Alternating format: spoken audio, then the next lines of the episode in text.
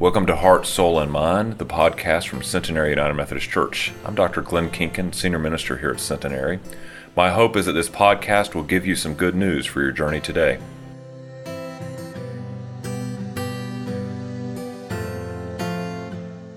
This morning's scripture reading is from Exodus chapter 4, verses 1 through 13. Moses answered, What if they do not believe me or listen to me and say, The Lord did not appear to you? Then the Lord said to him, What is that in your hand? A staff, he replied. The Lord said, Throw it on the ground. Moses threw it on the ground, and it became a snake, and he ran from it. Then the Lord said to him, Reach out your hand and take it by the tail. So Moses reached out and took hold of the snake, and it turned back into a staff in his hand. This, said the Lord, is so that you may, they may believe that the Lord, the God of their fathers, the God of Abraham, the God of Isaac, and the God of Jacob, has appeared to you. Then the Lord said, Put your hand inside your cloak. So Moses put his hand into his cloak, and when he took it out, the skin was leprous. It had become as white as snow. Now put it back into your cloak, he said. So Moses put his hand back into his cloak, and when he took it out, it was restored, like the rest of his flesh. Then the Lord said, if they do not believe you or pay attention to the first sign, they may believe the second. But if they do not believe these two signs or listen to you, take some water from the Nile and pour it onto the dry ground. The water you take from the river will become blood on the ground. Moses said to the Lord, Pardon your servant, Lord. I have never been eloquent, neither in the past nor since you have spoken to your servant. I am slow of speech and tongue. The Lord said to him, who gave human beings their mouths? Who made them deaf or mute? Who gives them sight and makes them blind? It is not I. Is it not I, the Lord? Now go, I will help you speak and will teach you what to say. But Moses said, Pardon your servant, Lord. Please send someone else. This is the word of God for the people of God. Thanks be to God.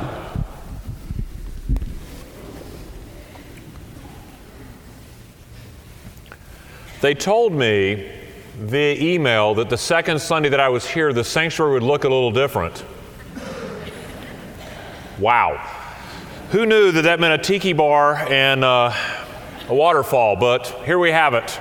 Uh, as we get ready to worship, I'm sure there's a sermon illustration in here somewhere. I just haven't found it yet, but who knows what the Spirit will provide. Would you pray with me?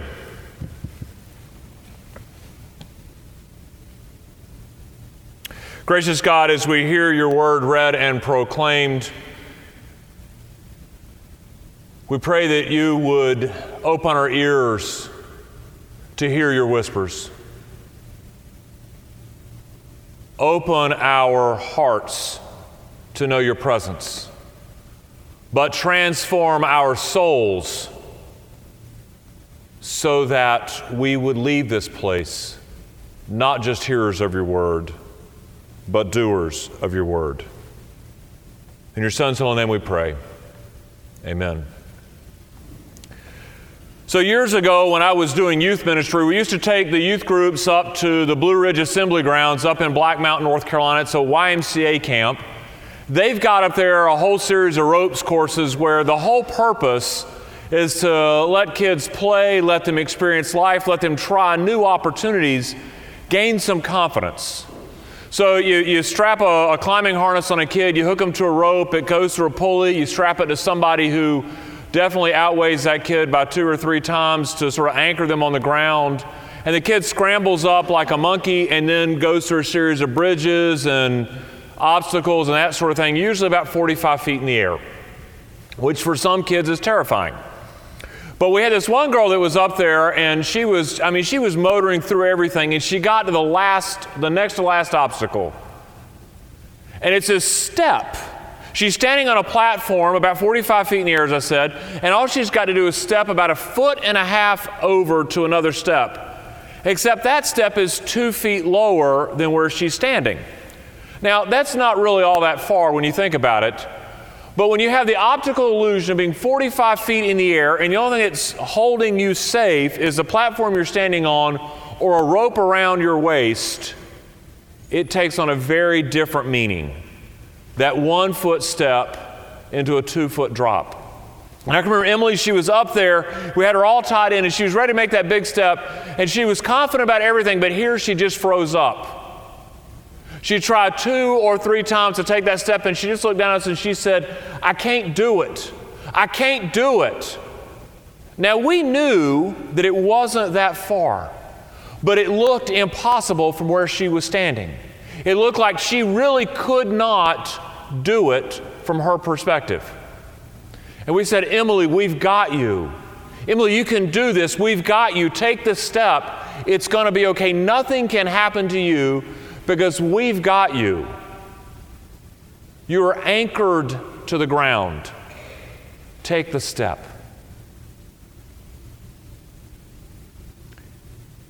She stood there, her legs quivering, two or three seemed like hours on end. It was really probably only about two minutes, but she thought it was forever. And she finally took a step back, closed her eyes for a second, then opened them up, and she made that step. And as you would know it, it was only a foot and a half over and two feet down. She made it just fine. She said, I was ridiculous, wasn't I? We said, Oh no. She said, I needed to learn to trust you guys, didn't I? We said, There's the method of the madness. You need to learn to trust the people around you that are telling you you can do it because we would not fill you with false promises or false hope. That was a learning lesson that we had there. But I've thought about Emily as I looked at our text today. Have you ever been asked to do that impossible thing? That one thing that you said you couldn't do? That one step that you knew that you just could not take? Last week we talked a little about how we hear God's call in our lives, how we realize that comes in God's time, not our own. How we've got to realize when we're standing in the presence of God, looking around and seeing God in our presence. And then how we've got to shut the noise of the world out so that we can listen intently. But what happens when you do all those things and you hear God's whispers, when you hear God's call upon your soul and you hear it and you know it, but you know that you're not ready to do it? You think that you are ill equipped, unprepared. You might even argue you don't have the skills, and yet you know you hear God calling. What do you do? Well, if you're like me, you protest. You quickly backpedal and you say, I can't do it. That's not, you know, that's not right. I, I must have misheard that. That's really not what's supposed to be. You really think that maybe, just maybe, you're off your rocker and that you really didn't hear God calling you. So if you think back to me, those of you that didn't that weren't here last week, I told a little bit about my call story about how I had been sitting on the back porch of the Hinton Rural Life Center having this crisis between banking and ministry, savings account and souls, trying to figure out exactly what God was calling me to do. And in this one moment in time, I uttered the words, God, do you want me to be a minister? And it all became quiet, and I knew the answer. But what I didn't tell you last week that I'll let you in on this week is that as I went to bed that night, there was this peace but when I got up the next morning, I thought, you know what, Glenn? Nobody knows about this but you. Nobody knows about this but you. That's the craziest thing that you have ever heard. So I started to breakfast, and my roommate, you know, one of the adults in our church, he was there with me. And as we're going through the line getting the powdered eggs and mishmash of bacony product, not really sure if it was bacon or not, but whatever it was, we got that. And Randy looks at me and Randy goes, You know, don't you? I played along. I said, I know what? He goes, You know, don't you? I said, I might know. He said, You know what you're supposed to do. Now, friends, I will tell you that Randy was tucked up in bed that night before. Randy had no idea of what had happened to me, and yet Randy was asking me this question. I said, I might know. He said, Listen intently. And that was the last we said of it. So then later, I'm thinking, you know, well, I dodged that bullet. Whew, thank goodness. That's still the craziest thing I've heard. And the, the, group leader from Georgia that was up there with us, Ricky it was his name. Ricky was a Methodist minister in the South Georgia Conference. Ricky comes up to me towards the end of the week. He goes, Hey, Glenn, I've been watching you this week, Have you ever thought about going into ordained ministry? Now, see, this is where the story should take a side note, and I guess I should tell you, I think God's got a great sense of humor.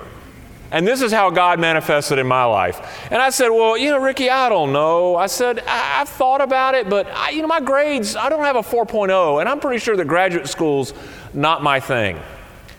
Now, you know, you would think that's a pretty good roadblock, right? Ricky goes, Well, Glenn, let me tell you what.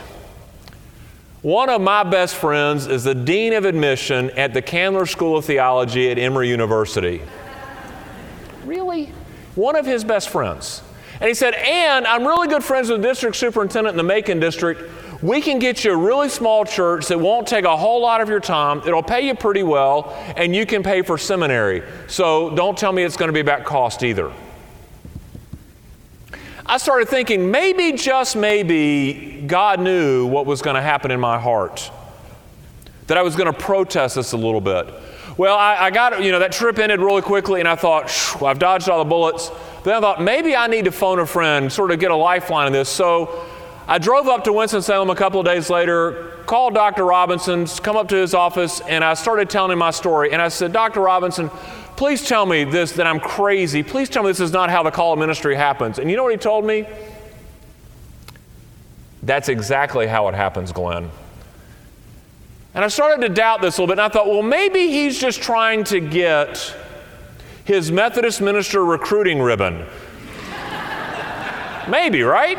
So I thought, you know what? I'm going to get a second opinion. So I happened to have a good friend that was a Moravian minister. I had gotten to know him when I dated his daughter in, in high school. So I went over to see him and I said, Let me tell you what's happening to me, and am I crazy? And I tell the whole story. And he says, Well, Glenn, I got good news for you. I said, What? He goes, That's exactly how it happens. Oh, and would you like to be a Moravian minister?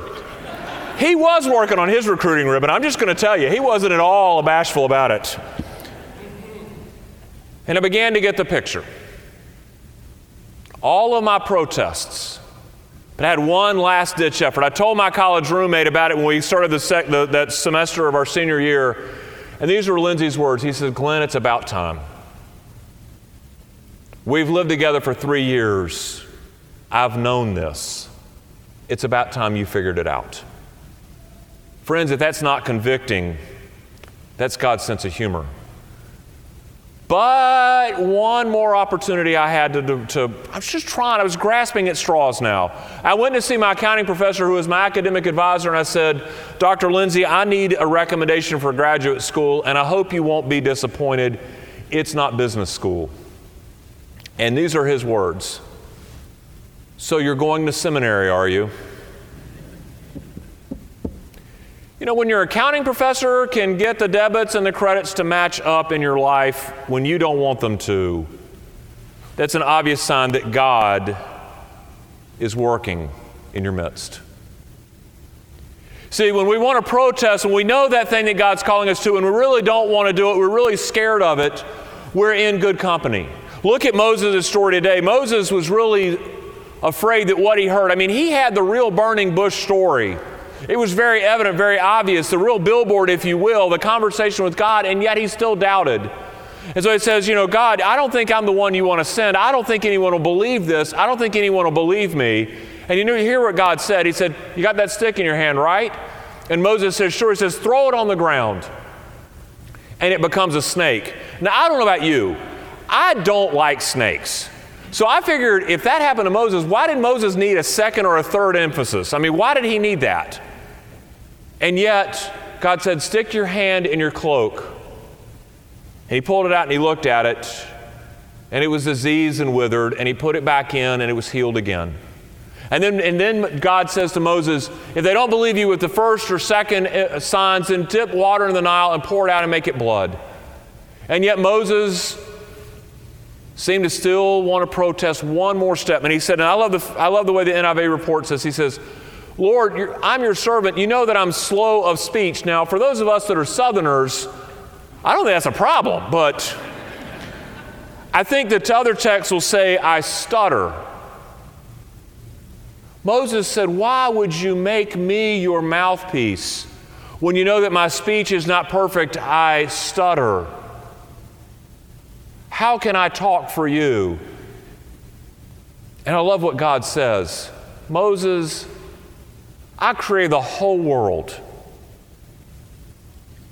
I can make my words flow through you.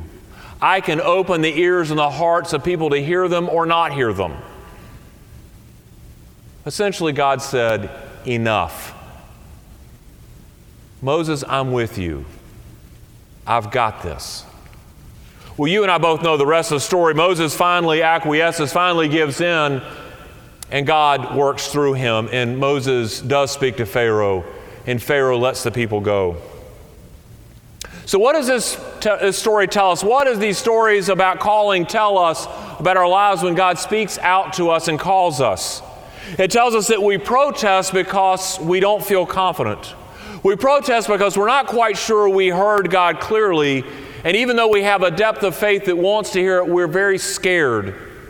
We're unsure of our own abilities. We're very scared that we are not in control. But what do we learn? We learn that's why we protest, but we learn that God always wins in the end. Moses tried all these things. I tried to run as much as I could, and yet, what did we find out? That if we run from God and God's calling, that we grow weary and tired, and that God still triumphs in the end. But more importantly, I want you to hear this that when God calls us, God is calling us for a very specific purpose, no matter what it may be, whatever God is speaking to you about as an individual or us as a congregation, God is calling us. And while there are times that God does call the equipped, more often than not, God equips those that God calls. Let me say that again. Time and time again, God equips those whom God calls. Throughout Scripture, we hear and see this lesson, and God wants us to learn three things from it with respect to our own calling as individuals and as a congregation. One, that we've got to have a humility of spirit. Two, that we've got to have a willingness to stretch and to grow and to learn. And third, that we've got to have a faithfulness to trust God through the journey. See, God desires a humble spirit when God calls us. See, that's contrary to our nature. As Americans, we are rugged individuals. We are brought up to think that we can pull ourselves up by our bootstraps, that we know what's best for us, that we can solve all the problems ourselves. It reminds me at times of dealing with teenagers who seem to think they know what's best for their lives when we, who are more seasoned with greater years of wisdom, see what is better. Or toddlers who want to argue with us and say, I want to do it myself, and yet they don't quite have the strength or the faculties to do it. Oh, yes, God loves that energy and that spectrum, but remember, this is the God who called us first. The God who calls us, the God who says, I see the bigger picture the God who knows what we can do not only now, but with the potential that we have within our hearts and our souls. See, I believe that God desires from us a humility to be God's instruments of God's peace and God's work in our world. Mother Teresa wrote these words once, and I think they ring so true for what we're talking about today. She wrote, I am a pencil in the hand of God writing love letters to a world in need. I'm a pencil in the hand of God, writing love letters to a world in need. See, my friends and neighbors, my brothers and sisters, I think what God wants is for us to yield and be humble enough to be God's instruments of peace, to write those letters of love that our world needs to hear. And if we move from that humility of spirit into this willingness to grow, we've got to realize that God's call will stretch us. God's call will take us out of our comfort zone, out of that area, much like Emily on that platform. It will stretch her to do what she thinks is impossible. God may be calling us to work with the poor, to comfort the sick, to teach Sunday school, to be involved in Bible school this week, to help children learn about the goodness of God's love and grace to think that they will be here in our midst in this sanctuary this week with all these props around them, helping them understand how God is saving them, how God loves them, how God wants them to be active in the world, how God wants them to have a faith that can move mountains. But see, God desires us a willingness to grow, to maybe even sing in the choir, to speak in public, or do what we think and say today is unthinkable and impossible for us to do.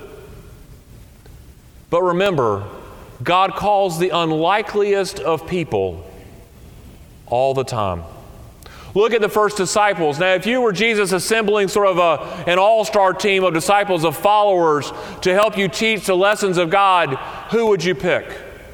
You would probably pick the religious scholars of the day, the scribes, the Pharisees, those that knew the Word of God best and just needed maybe a few tweaks and, misdire- and redirections. But look at who God calls. Look at who Jesus called. He called a tax collector. He called a zealot, a political activist, if you will, a nationalist. He called an accountant, and he called commercial fishermen. Now, if you know anything about commercial fishermen, they are not the group of people you would think of, and more like the bad news bears of the religious world. I mean, they're dirty, they smell like fish. They're gruff. They probably use foul language. They tell bad jokes. Think of if you've ever watched Discovery Channel's Deadliest Catch about the crab fishermen there in Alaska. Those are the kind of guys that Jesus reached out to and said, Come follow me. The most unlikely of characters, they had a humility of spirit and a willingness to learn, and that's what Jesus wanted. That's what Jesus wanted. He already he didn't need those that already knew all the laws. He needed people to see them with fresh eyes, to stretch them and grow them. I'm sure that they were thinking to themselves, I don't know what he's talking about. Fishing I know. Miracles I'm unsure of. And yet look at who Jesus called. Time and again, we see this in things like Youth Mission Trips. We take kids and we bring them out of their comfort zone, out of the cities and into poor communities in Appalachia or down in the Gulf Coast. We put a hammer in their hands. It's the first time for some of these kids to have held a hammer. Others, they can tell you what it is, they're not quite sure what it does. But we take these kids and we stretch them and we encourage them to grow. We teach them to be roofers and carpenters to hang sheetrock and to put on mud and tape and to sand it and make the walls smooth. We give them a skill that they've never practiced before and teach them that while they're doing this, that they're helping others. If God is calling us, and it's calling us, God is calling us out of our comfort zone, God is calling us to stretch and to grow. But we will stretch, yes, we will learn definitely, but somewhere along the line, we will find joy absolutely in serving the God who calls us, the God who loves us, the God who reaches out to each and every one of us. A humility of spirit, a desire to grow. But what God really wants, a desire for a faithful soul to trust and to follow. Look at what God said to Moses. God told him all these miracles, called him out. And remember, every time he does it, he said, I am the God of your father, the God of Abraham, the God of Isaac, the God of Israel. That was God saying to Moses, I will be with you every step of the way. In your conversations with Pharaoh, I will not leave you alone, I will be with you. When Jesus called the first disciples, he said, Follow me, and I will be with you even unto the end of the age. Now, psychologically, the part of God's call that threatens us, that scares us most, is the unknown. It's the unknown. It's that which God is calling us to that we are unsure of. But remember, God promises not to abandon us.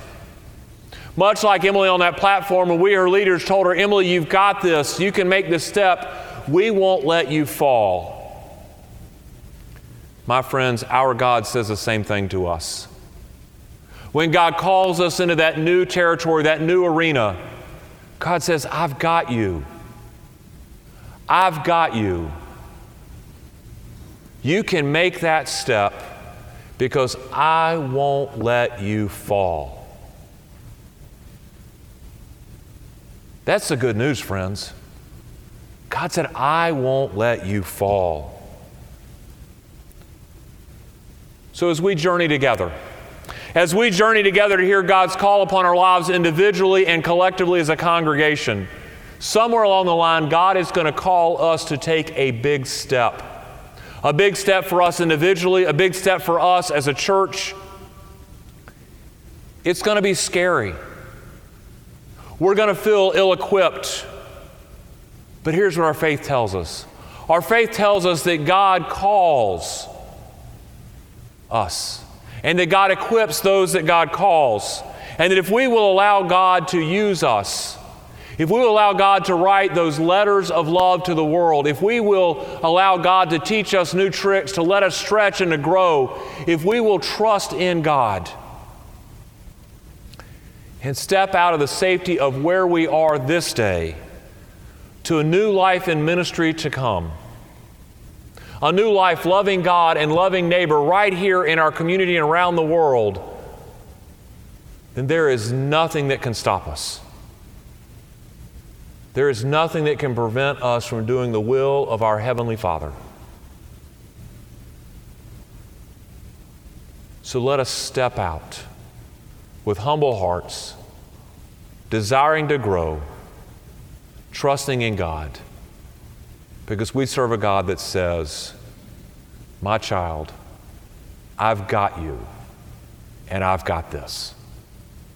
Amen and amen.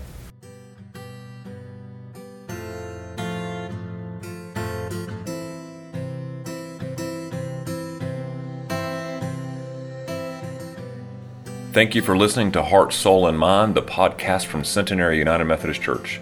We hope that you'll consider joining us for worship on Wednesday evenings at 7 o'clock or Sunday mornings at 8:30, 9, or 11. Have a blessed day.